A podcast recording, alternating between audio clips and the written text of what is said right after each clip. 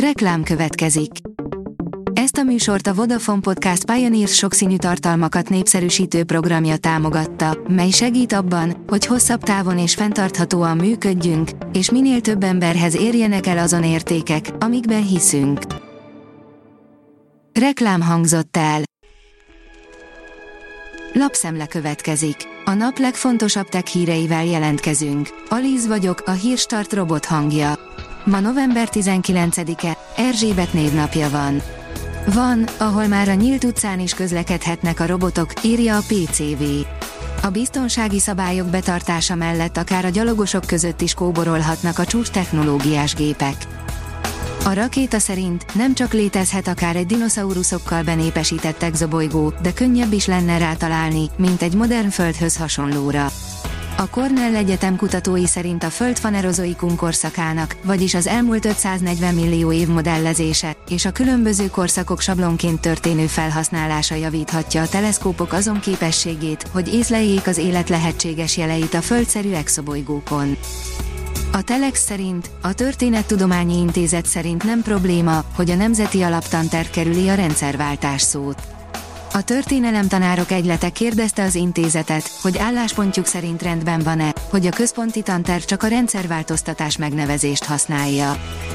A hvg.hu oldalon olvasható, hogy 2023 legjobb találmányai, vakcina a méheknek, az újra feltalált kerék és a műhold, ami fentről kiszúrja, egészségesek-e a fák levelei.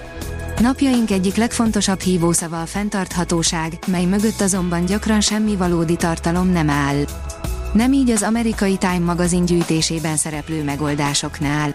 A lap összeállította az év 200 legjobb találmányának listáját, a merítésből most azokat mutatjuk be, amelyek a fenntarthatóság terén kiemelkedők. A PC fórum írja, megint baj van az iPhone 15-ökkel nem töltődnek rendesen az autókban.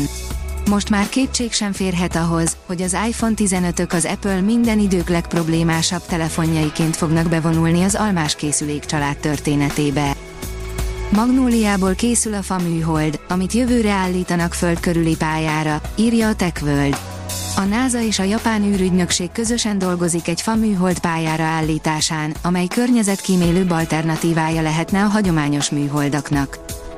Az IT Business szerint így építs megbízható generatív EMI rendszert.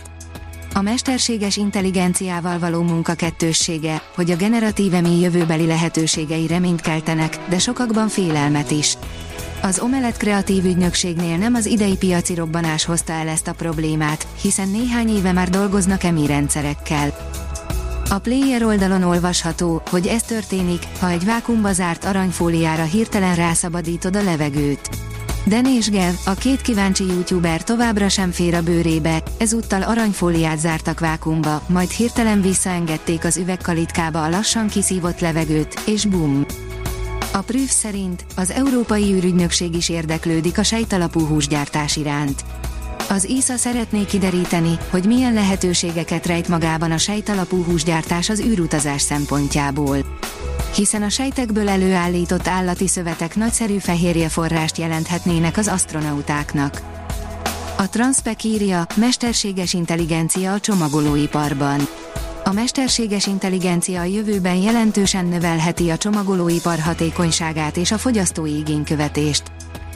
Az AI-t a csalók is előszeretettel használják, de a többséget még nem tudják átverni, írja a PCV. A mesterséges intelligencia térnyerése 30-szorosára növelte az online térben elkövetett csalások számát. A Hírstart tech lapszemléjét hallotta. Ha még több hírt szeretne hallani, kérjük, látogassa meg a podcast.hírstart.hu oldalunkat, vagy keressen minket a Spotify csatornánkon, ahol kérjük, értékelje csatornánkat 5 csillagra. Az elhangzott hírek teljes terjedelemben elérhetőek weboldalunkon is. Köszönjük, hogy minket hallgatott!